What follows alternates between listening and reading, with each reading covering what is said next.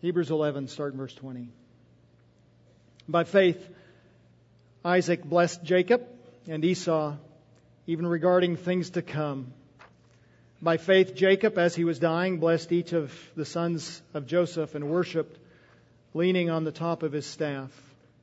By faith, Joseph, when he was dying, made mention of the exodus of the sons of Israel and gave orders concerning his bones. Would you bow with me? These are just a handful of verses, our Father, and short at that. And yet, as we think about the book of Genesis, this covers more than half of the book. Uh, these three stories. And they're powerful stories, but your magnificent sustaining grace, your kindness to work and accomplish your will through weak people. And that's encouraging to us because all of us are weak. Some of us feel that at times more than others. Uh, certainly, there are some moms here today probably who are feeling that weakness and emptiness, perhaps even brokenness. How will I persist? How will I make it? How will I keep the faith? How will I guide my children? How will I endure? And certainly, apart from them, there are others of us who are feeling similar ways for different reasons. And these stories are a blessing to us and a help to us because they remind us that more than just calling us to faith and faithfulness, you are a faithful God, full of grace, abounding in loving kindness and you are able to sustain, encourage, and build up even the weakest among us. And would you be pleased to do that even as we consider this passage this morning? We pray in Christ's name. Amen. The legacy of people's final words is fascinating. What were the final words and thoughts on people's minds and lips as they prepared to depart this life for the next life eternal life or eternal death. Those words are significant because death is the ultimate enemy of all men. There are more harsh ways and there are less harsh ways for people to die, but mankind was made to live and not to die, and death came as a result of the fall of man into sin and death is a curse against us. We're resistant to it. It is hostile to us. And so as people are embarking on entering into that, in the final stages, what do they say as they are facing the imminency of death, their final enemy? Hugo Chavez's final words were, quote, I don't want to die. Please, don't let me die. Philosopher Thomas Hobbes, I'm about to take my last voyage, a great leap in the dark. Mr. Fred Rogers, you know him of TV fame, his final words Am I a sheep of Jesus? He didn't know. Joe DiMaggio, the great baseball player, I finally get to see Marilyn. Jack Daniel, yes, that one. One last drink, please. And Alfred Hitchcock. One never knows the ending. One has to die to know exactly what happens after death, although Catholics have their hopes.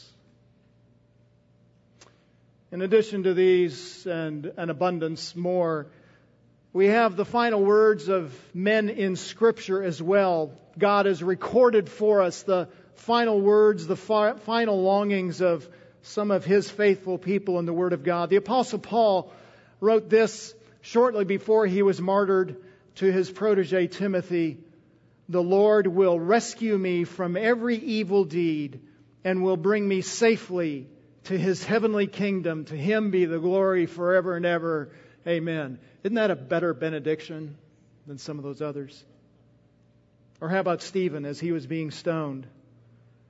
They went on stoning Stephen as he called on the Lord and said, Lord Jesus, receive my spirit. And then falling on his knees, he cried out with a loud voice, Lord, do not hold this sin against them. And having said this, he fell asleep. And of course, we have the final seven sayings of our Lord Jesus Christ from the cross, including his final declaration Father, into your hands I commit my spirit. And Luke records, having said this, he breathed his last. In the passage that is before us this morning, we have some of the final words of some of God's faithful men. This is what faith looked like at the end of life. The temptation when facing death, of course, is to suppose that God has failed and that we cannot be confident in Him. We cannot trust Him. How did these evaluate God and evaluate God's promises to them, not only when they were dying, but when they were dying without having received what He promised that they would get? Last week we noted through the life of Abraham that spiritual tests are inevitable. They're even planned by God. And when tested, we are to continue to respond faithfully in obedience and trust in Him. In the remaining account of the patriarchs, Isaac, Jacob, and Joseph, the writer to the Hebrews expands this idea of spiritual testing that he introduced in the life of Abraham taking it to its final and ultimate earthly end, its final ultimate earthly test, and that is death. While Abraham was tested with the potential death of his son, the faith of the other patriarchs of Israel were revealed as they approached their own deaths. What did they say when they're approaching their death? As we look at Hebrews 11, 20 to 22, we will learn that death does not compromise God's plan. Specifically, this when facing death, be confident that God will still accomplish his purposes. Death does not mean that God's promises have failed, that he's incompetent, incapable, or doesn't care. Death hasn't changed anything about his promises. And from the example of the patriarchs, we learn how to face our ultimate test, death. He's going to give us three ways to face those testings in death. You know, brothers and sisters, we need to learn how to live faithfully, how to live well. That's what this chapter is about. But this chapter is also about how to die well, how to die with faithfulness, how to die coming to the end of our lives when all of the dreams have not been fulfilled, all the promises have not been completed, and we get to the end of the life, what will we say? How will we die? Will we die with faithfulness? Some of us this morning in this room are seeing the imminence of death. It's a, it's a short walk away. I'm not saying anything about anybody's particular health, but when you get to a certain age, you realize I am way closer to the end than the beginning. Others of us understand the reality of death. We've seen it, but it just seems to be something distant that, yeah, people talk about, but it's not very much of a reality in my life. And, brothers and sisters, wherever you are on that continuum, we're all moving unrelentingly towards death. It's, it's trite to say it, but it's absolutely true. You are a day closer to the end of your life today than you were yesterday. And every day, every minute, you're marching towards death. How will we face death by faith? The writer gives us three examples and gives us two principles in each of the examples, and they're all parallel to one another. Consider, for instance, Isaac, when Isaac faced death. We are introduced to Isaac actually not in verse 20, but in verse 17. Abraham, when he was tested, offered up Isaac.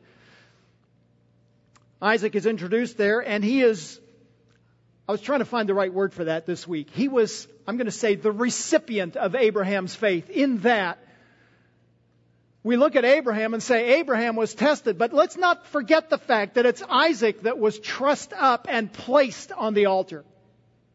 His test was being, faced, uh, was being tested as well in that moment. Though the text says nothing, either here or in Genesis, about how he responded.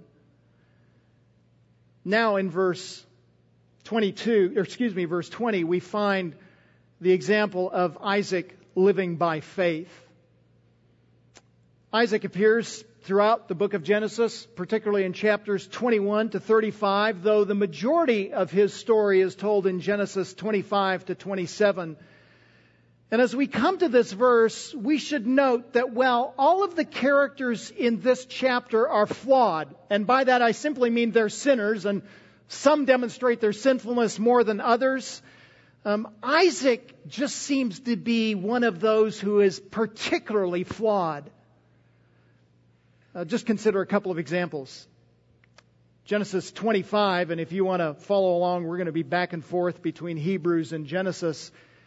Hebrews 25 tells us in verse 28, Now Isaac loved Esau because he had a taste for game, but Rebekah loved Jacob. Ah, age old favoritism. And how's that working in the family, Isaac? Isaac's playing favorites, pitting one against the other, uh, typically or um, unrelentingly, continually holding up Jacob as the favorite, or excuse me, Esau as the favorite, trying to give Esau things that didn't belong to him, and trying to withhold things from Jacob that did belong to him. Further, like Abraham, Isaac was fearful, and he lied to the Philistines about his relationship with his wife Rachel. And um, he sought to bless Esau. this is good. Chapter 27. Isaac said, Behold, now I'm old and I don't know the day of my death. Now then, please, he says to Esau, take your gear, your quiver and bow, and go out in the field and hunt game for me, and prepare a savory dish for me, such as I love, and bring it to me. Watch this, so that my soul may bless you before I die. Now, if you just read that, you go, well, you know, poor old Esau, he's getting um, manipulated by Jacob and he's getting things taken away from him from Jacob. Dad's just trying to even the balance, except you got to read it in context. Just glance up to the end of chapter 26, verse 34, end of the chapter. When Esau was 40 years old, he married Judith, the daughter of Beeri the Hittite, and Basemath, the daughter of Elon the Hittite, and they brought grief to Isaac and Rebekah. He's trying to bless his son who is living in willful rebellion against God. He's, he's saying, I, I want to bless you. And, and further, not just that, but God had told him who would get the blessing. The Lord says to Isaac and Rebekah, 25, 23, the Lord said to her, Two nations are in your womb, two peoples will be separated from your body, and one people shall be stronger than the other, and the older shall serve the younger. God said, Jacob's going to be the one that gets the blessing, and here's Isaac trying to circumvent the whole process. So one writer has said about Isaac, Isaac was easily the least spectacular and most ordinary of the four patriarchs. He was less dynamic and colorful, being generally quiet and passive, and overall, he probably had the weakest faith. We know more about his failures than of his successes. And this story is of no credit to Isaac, Esau, or Jacob. The entire family acted shamefully. Father and son tried to do the wrong thing in the wrong way, and mother and son tried to accomplish the right thing, but in the wrong way. And all of that is happening under his leadership. And yet, Hebrews 11:20 by faith Isaac Here's Isaac in what we call the hall of faith and he is affirmed for his faith. What did Isaac do that demonstrated faith in God? Well, the first thing he did was that he reminded his sons of the promises of God. Did you notice this? By faith, Isaac blessed Jacob and Esau. He blessed them. The basic sense of the word bless is to speak well of something, to extol it, or to praise something. Uh, in Scripture, particularly in the Old Testament, blessings between individuals, like here, so there are all kinds of blessings. God blesses people, people bless God, but people also bless one another, and that's what's going on in this particular instance. When you find blessings between people, very often they serve as petitions, or we might say a prayer request for that person. And God ultimately is seen as the source of this blessing. So I, I, desire this for you, but I, I rest in God's provision for you, and I trust that God will provide it for you. The Puritan John Owen said about these Old Testament blessings that they were partly prayers and partly prophetic predictions. They did not, and this is so helpful, they did not pray for nor could they foretell anything other than what God had promised. So, in that sense, they're not predictive, but they express desires and they serve as reminders. And in his blessings of his two sons, particularly of Jacob, Isaac is reminding them of the promises of God. Where do we see that? If you went back to Hebrews, come back to Genesis chapter 27. Genesis 27. We have it right in the middle of the chapter.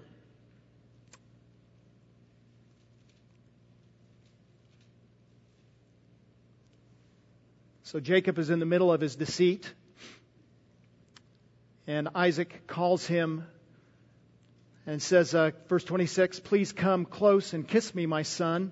So he came close and kissed him, and when he smelled the smell of his garments, he, Isaac, blessed him and said this See, the smell of my son is like the smell of the field which the Lord has blessed.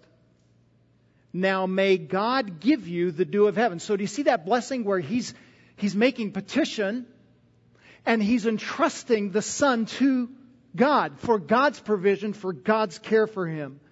And in doing so, he's reminding him that God is the one who is the provider. Again, verse 28. Now may God give you the dew of heaven, the fatness of the earth, and an abundance of grain and new wine. May peoples serve you, and nations bow down to you. Be master of your brothers, and may your mother's sons bow down to you. Watch this. Cursed be those who curse you, and blessed be those who bless you. And so as he's giving that blessing, he's reminding Isaac, or he's reminding, Isaac is reminding Jacob, I don't know about you, but I'm constantly getting the names tangled. So give me a little grace today, okay, if I get the names tangled. Isaac is blessing Jacob and saying, You are powerless. And if you're going to be blessed, God is the one that's going to have to bring the blessing and the favor on your life, the grace on your life. And when he gets to the end, you just smell a hint of the Abrahamic covenant, don't you? So if you go back to chapter 12 and the promise that God made to Abraham, he says in verse 3, Genesis 12, I will bless those who bless you, and the ones who curses you I will curse.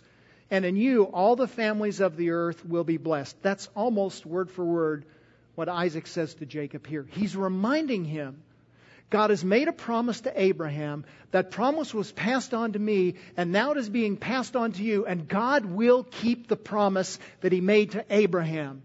There will be covenantal blessing that emanates from our family and permeates all of the earth.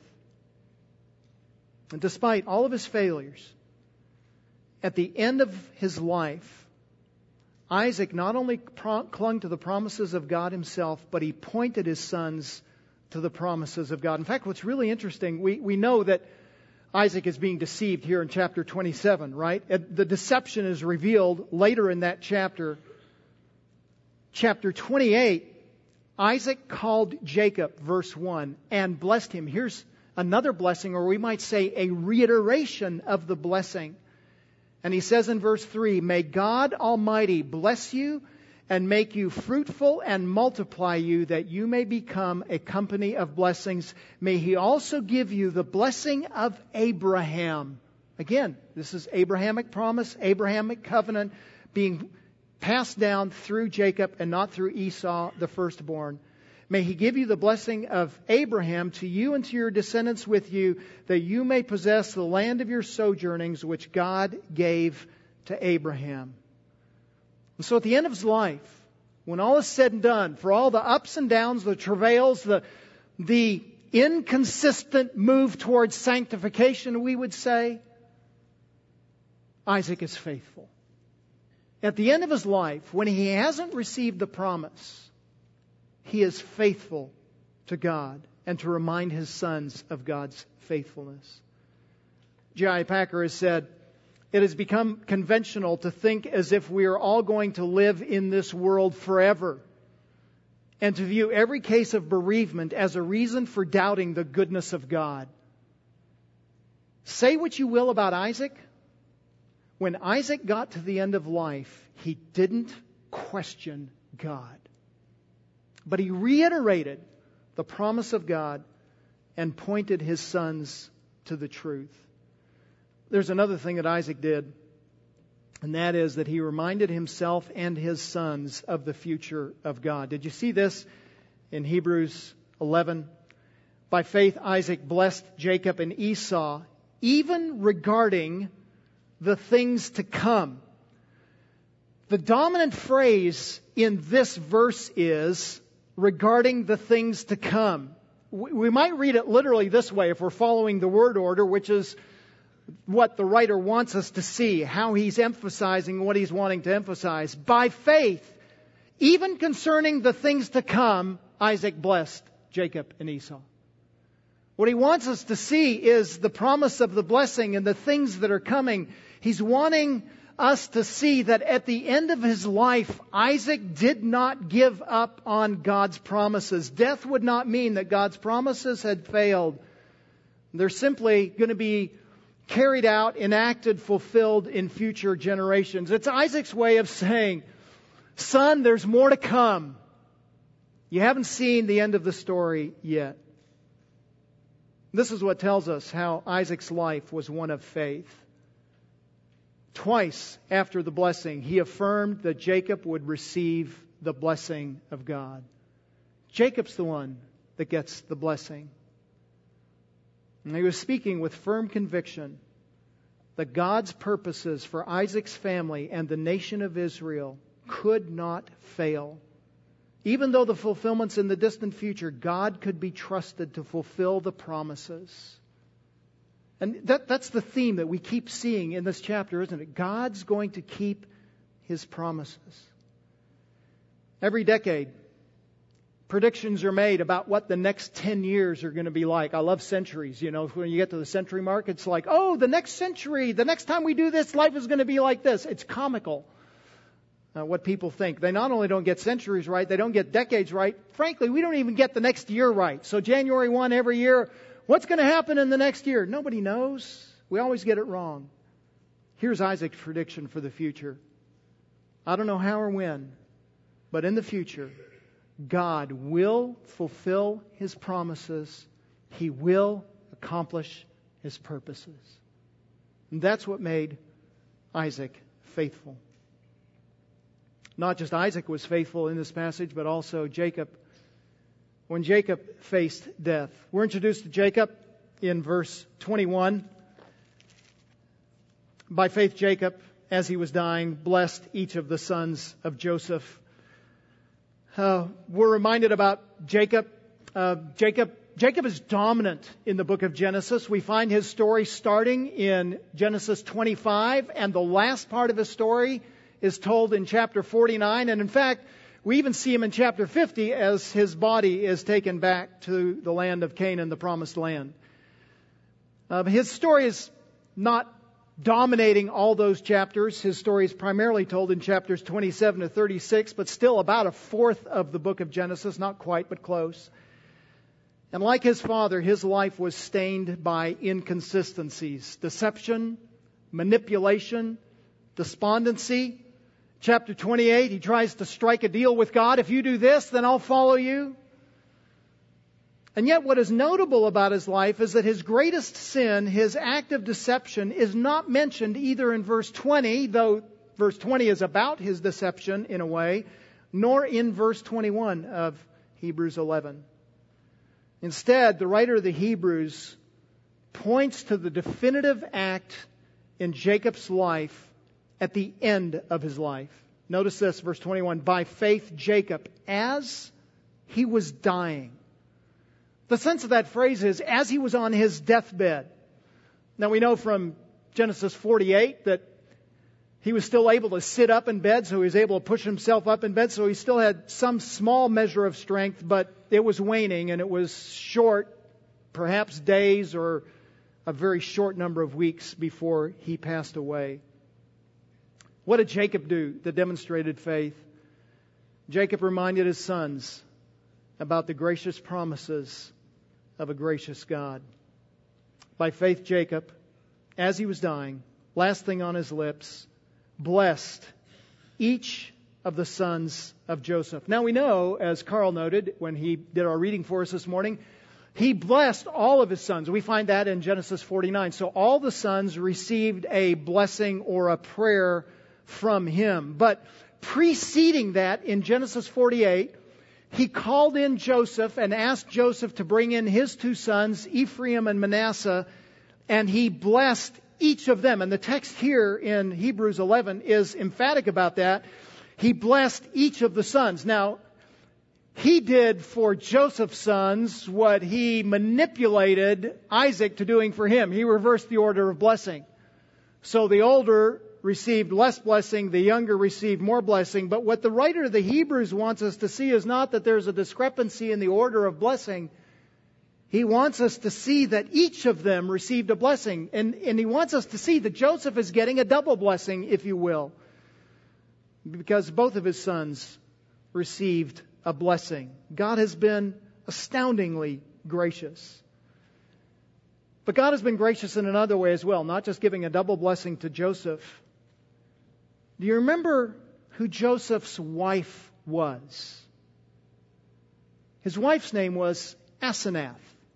She was the daughter of an Egyptian priest. She was a foreigner, not an Israelite, outside the covenant if you will. And his sons came from her. Not, we would say, full children of the covenant. It's safe to assume that she converted. It's safe to assume, we know this because of how the sons responded and what happened. Uh, it's safe to assume that the boys were raised as part of God's covenant. But Asenath was a Gentile convert. And yet God was gracious to her and her children. Notice then, not just the blessing in general, but notice the blessing in particular that Jacob gives to Joseph's sons. It's written for us in Genesis 48, start in verse 15.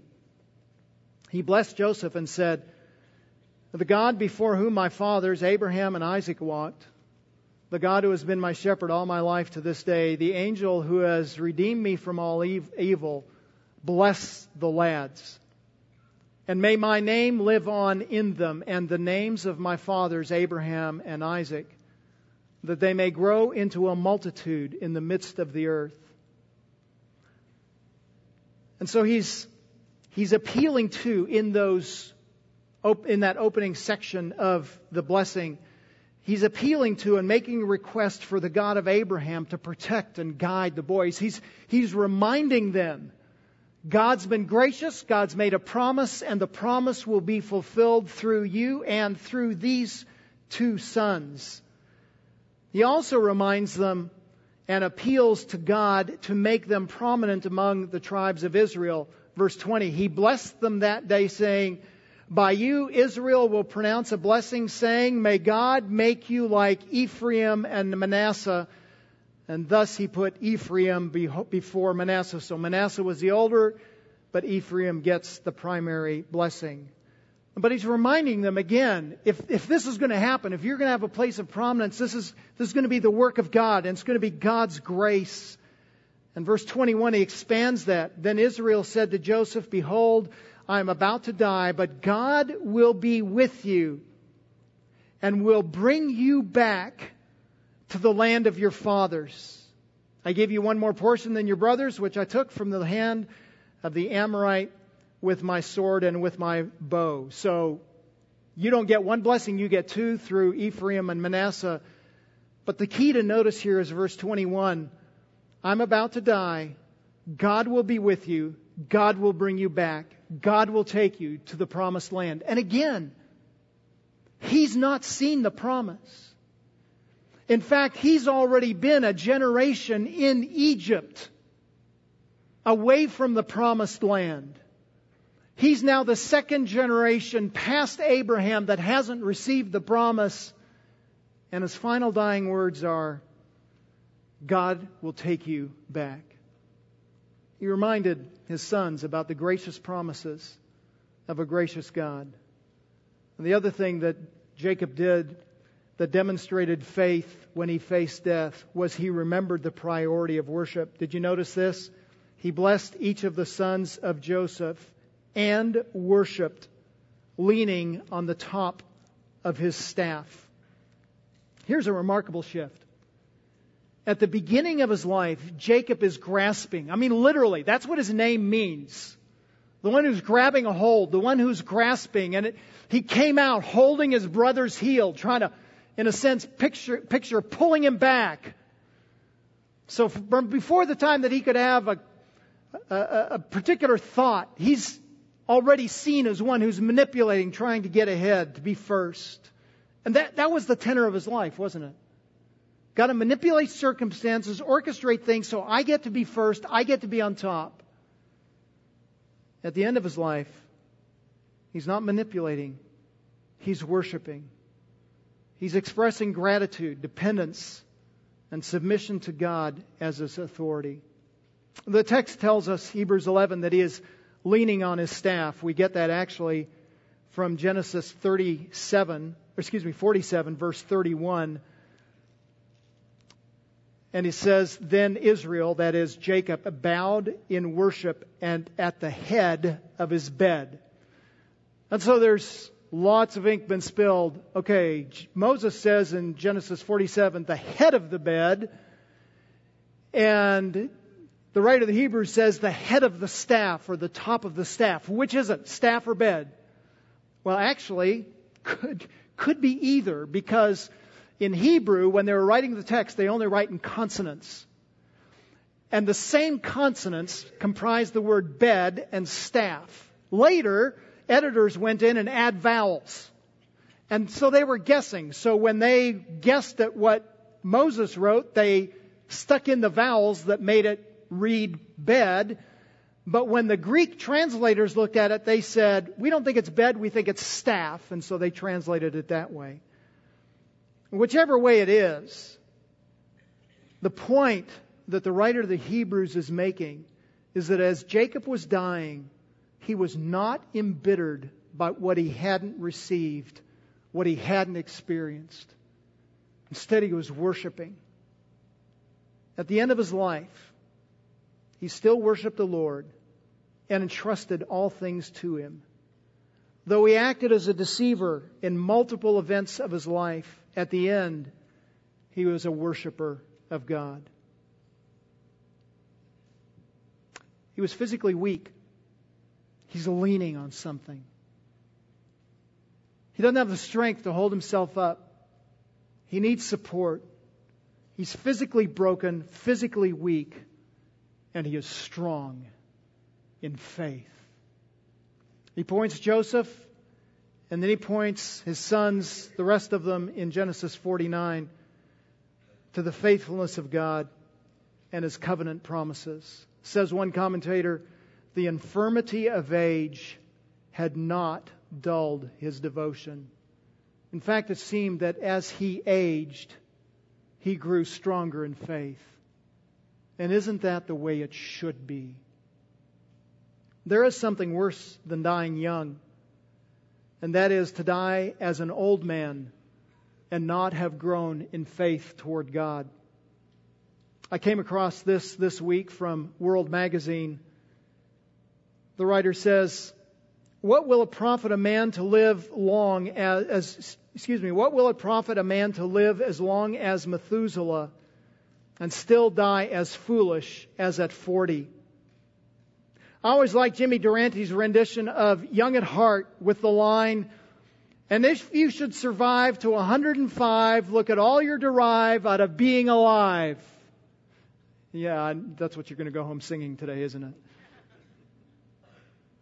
And then she continues, but I happened to interview a local woman was, who was 105, and she has not derived very much. And I left disappointed. In 1973, in the Swiss Alps, I met an old bent man with a staff who had never been down the mountain, from whom I hoped to pry secrets as ancient as the hills. He turned out to be a lecher.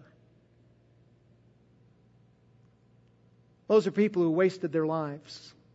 They came into the world not worshiping God and they left in the very same way. Conversely, Isaac started poorly and he finished well. He's a worshiper. And that's the goal of every believer. And I think these examples are given to us in these three short verses to remind us when you get to the end of life, what counts is what you are at the end of life. And even if you start poorly, you can finish well and finish with vibrancy and be considered to be one who is faithful to God. In fact, it's notable. All three examples Isaac, Jacob, Joseph the examples from all of their lives come at the end of their life. The last test, death, proved that they were faithful. They learned and changed. One last person that we find in this text, and that's Joseph in verse 22. By faith, Joseph, again, when he was dying, made mention. Unlike Jacob and Isaac, Joseph did not confer formal blessing on his sons or on the Israelites. But we, what we find in verse 22 is he is still looking past his life, past his death, towards God's fulfillment of his promises. And again, the test came as he was dying, at the very end of his life. Now, unlike the two that preceded him, Joseph had a remarkable life of faith. Uh, I just I just kind of read through his story. His story roughly starts in Genesis 37, goes through the end of the book, so it's about a fourth of the book of Genesis. And let me just remind you of some of his acts of faith.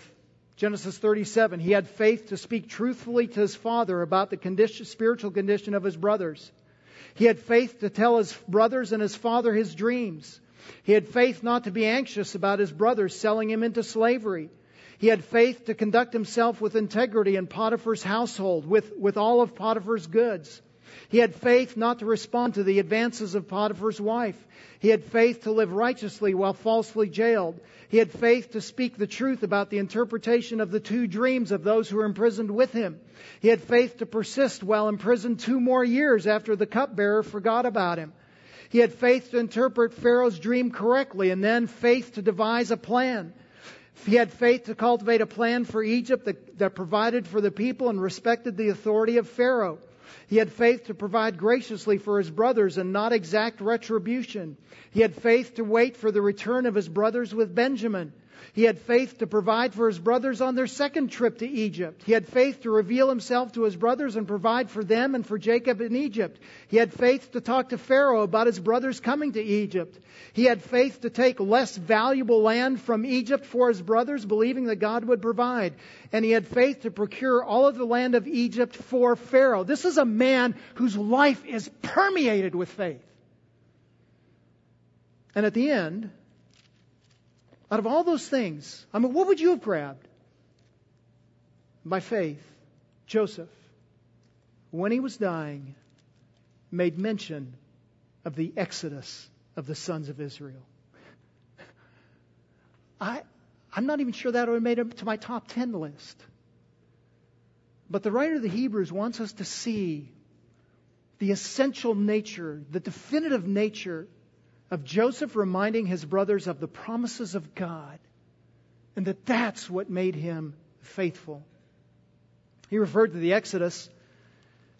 That's shorthand for what Moses tells us happened. Genesis 50, verse 24. Joseph said to his brothers, I'm about to die, but God will surely take care of you and bring you up from this land to the land. So he's going to take you from this one to that one. That's the Exodus. He didn't know when it would happen. He didn't know under what circumstances it would happen, but he was absolutely confident that it would happen. And brothers and sisters, remember this. When he says that, when he says God made a promise to Abraham and he's going to fulfill it, we go, well, yeah, okay, that's Genesis 50. That was Genesis 12, so that's only 38 chapters. It's not that big a deal. No, that was 200 years. And he says, I know God hasn't fulfilled it yet in 200 years, but I'm telling you, God's going to take you and all of your families home to the land he promised Abraham. And notice as well that he's thinking about that as his home and not Egypt. Now think about, think about Joseph. When Joseph left the promised land, he was about 17 years old. Twice in this text, again at the end, verse 26 of Genesis 50, it tells us he died at 110 years of age. 93 years he lived in Egypt. All of his adult life, he lives in Egypt. The only time we know of that he left Egypt to go back to the promised land was when he went to take his father there to bury him in the middle of Genesis 50. As far as we know, that's the only other time he went back. And yet, he sees the promise that is made to Abraham as his home, his place, the place of Israel. And while never receiving the promises, 200 years, 93 years of his own life, he is absolutely unwavering in his confidence that God would keep the promises, even as death approached. Some of his older brothers were outliving him. And he says, God's going to keep his promise. Just because Joseph didn't see the promise did not mean that God had failed.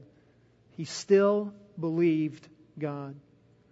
And there's a second thing that he did, and that was that he planned for a future he would not see. Planned for a future he would not see. Verse 22. He made mention of the Exodus of the sons of Israel. That marked his faith. And then there's another thing that marked his faith. He gave orders concerning his bones. Not just made orders, he made them swear, promise. Verse 25 of Genesis 50. Joseph made the sons of Israel swear, saying, God will surely take care of you, and you shall carry my bones up from here. I want to go home.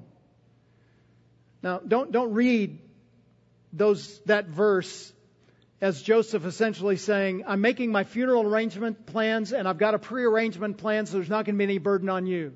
Well, I'm, that's great if you can do that, but that's not what's going on here.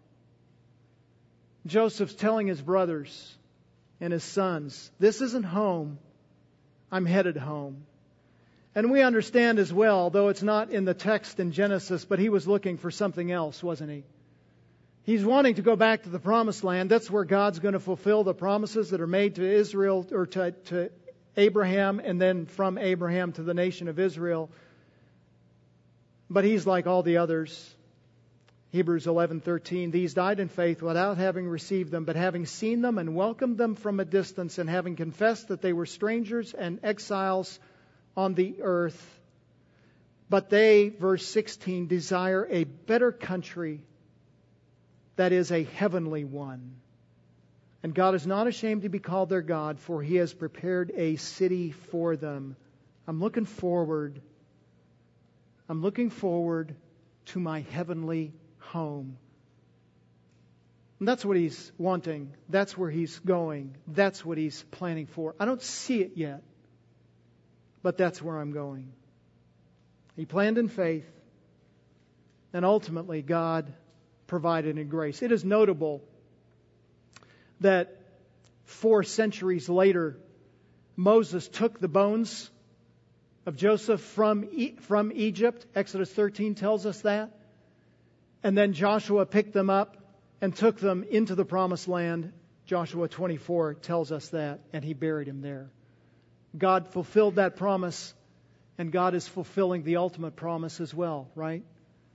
By taking him to his heavenly home. Isaac, Jacob, Joseph all faced death, and all did so with faith in God. One last question. What about when we face death? How are we going to respond when we face death? What, what do we learn from these faithful men about facing death? One, remember the promises of God. Remember the promises of God. This is the second week in a row that, that I'm not going to get through this, but I wrote a blog post about it this week, so you can read it there. What's interesting in Hebrews 11, from Hebrews 11 forward, we just have repeated emphases by the writer of Hebrews about the faithfulness of God to keep his promises. And over and over from 11 to 13, we find repeated statements God is keeping promises. And all of it is built, I think, on 1036 that He's reminding the, the, the, readers of this book, you're wanting to give up on Jesus and you're wanting to go back to the law and you're trying to go back to the old way and you're thinking something's gone wrong because we're being persecuted. Remember that you have need of endurance, 1036, so that when you have done the will of God, you may receive what has been promised. God's going to fulfill. Don't give up now. When you're so close to getting the fulfillment, God will keep his promises. Remember the promises of God. Secondly, don't live in regret at the end of life. Do repent as it is needed, and for all of us who carry this fleshly body, sinful body, body that is, and spirit that is prone towards sin, and always struggling with the flesh. Uh, we all need repentance. So do repent as that's necessary. Do turn away from your sin. Do fight against your sin, but, but don't stay in regret. Don't stay in, in bitterness over the things that you have done and that have been done against you. Listen, what you find all the way through this story Isaac, Jacob, Joseph is that God is using all things to accomplish His purposes, even sin. When you read those chapters, starting in verse in chapter 25 and go through the end of Genesis, and you just see repeated sin after repeated sin after repeated sin, and you find God above it all orchestrating it to accomplish His purposes. That's a reminder, one commentator says, that God sometimes works through the unlikeliest of people. Some seem as if they would believe and yet do not, and some seem as if they would never believe and yet by God's grace they do. Brothers and sisters, God uses all kinds of people to accomplish His purposes, even you and me. Flawed, broken, weak as we are. Listen, sin against you has not thwarted God's purposes. And sin against you has not ruined your life from God's perspective. And your sins against others haven't thwarted God's purposes or ruined others either. Every sin can be redeemed. Every sin can be used by God, and His sovereign grace is accomplishing His purposes even should we say, especially through sinful men and their sinful deeds. Don't live in regret at the end of life. Instead, be grateful for faith, even weak faith. What matters is not the strength of your faith, but the strength of the one in whom you believe. God uses even the weak faith of his people to fulfill his promises. Weak people like Isaac, weak people like Jacob. Weak faith in the right object still saves. Weak faith, halting, questioning, wondering, weak faith in Christ that's genuine faith still saves. Your salvation is not dependent on the strength of your faith. Your salvation is dependent on the strength of Christ who died to redeem you from sin. And so be grateful when God has given you faith and then pray for more grace to grow in your confidence to God. Finally, cultivate contentment in your trial and your approaching death. Listen, for the believer, death does not destroy the plan of God it completes it. Death is the final act of redemption. Death is the final demonstration of Christ's victory over Satan and sin. Listen, Satan would use death to destroy us. And God says, no, wait a minute. I've got that one.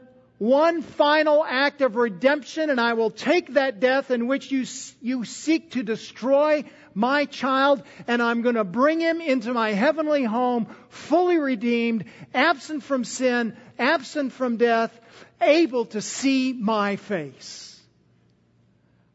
Oh, brothers and sisters, yes, death is our enemy. But if we're in Christ, we can be content with it, even as we approach it unrelentingly.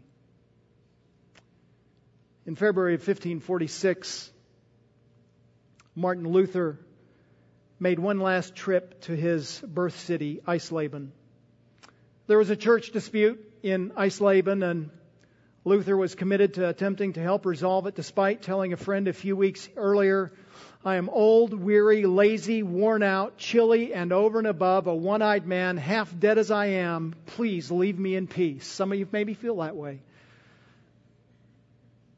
Yet there was a problem in the church in Eisleben, and to Eisleben, Luther went. To get there, it was traveling in February. He went through freezing rain, ice, bitter winds. And his wife Katie was concerned about his condition, so he wrote to her on February 7th, and he said this I have a caretaker who is better than you and all the angels. He lies in a manger and nurses at his mother's breast, yet he sits at the right hand of God, the Almighty Father. That's my caretaker. Eleven days later, Luther would be dead. Before he died, he preached one final sermon, if you will, from his deathbed. A text that came, a message that came from two texts. Psalm 68:19 Blessed be the Lord who daily bears us up. God is our salvation. And John 3:16 of which he said, "Our God is indeed a God of salvation, and that salvation comes through the work of his son." Like the patriarchs in Hebrews 11, Luther was faithful to the end because he kept looking backward to the promises of God and forward to the fulfillment of those promises. We will likewise live lives of faith as we approach the trials of life, the burdens of life, the stresses of life, and the ultimate stress, death, with complete confidence that God will safely take us home and keep his promises to us. You can trust him to take you home. Father, we thank you for these verses that remind us very simply not just about living well, but about dying well. And would you equip us to do that? Would you help us to lean on you, to trust you, to be dependent on you, to find solace in your word, encouragement and hope in your word that makes us to finish well. Some of us have not started well. Or some of us have started well, but it's early in the race. Some of us now are approaching the end of the race. Would you make all of us, wherever we are, both spiritually and physically, would you make us to be those who finish well, dependent on you, faithful to you, dependent on our Savior, in whose name we pray. Amen.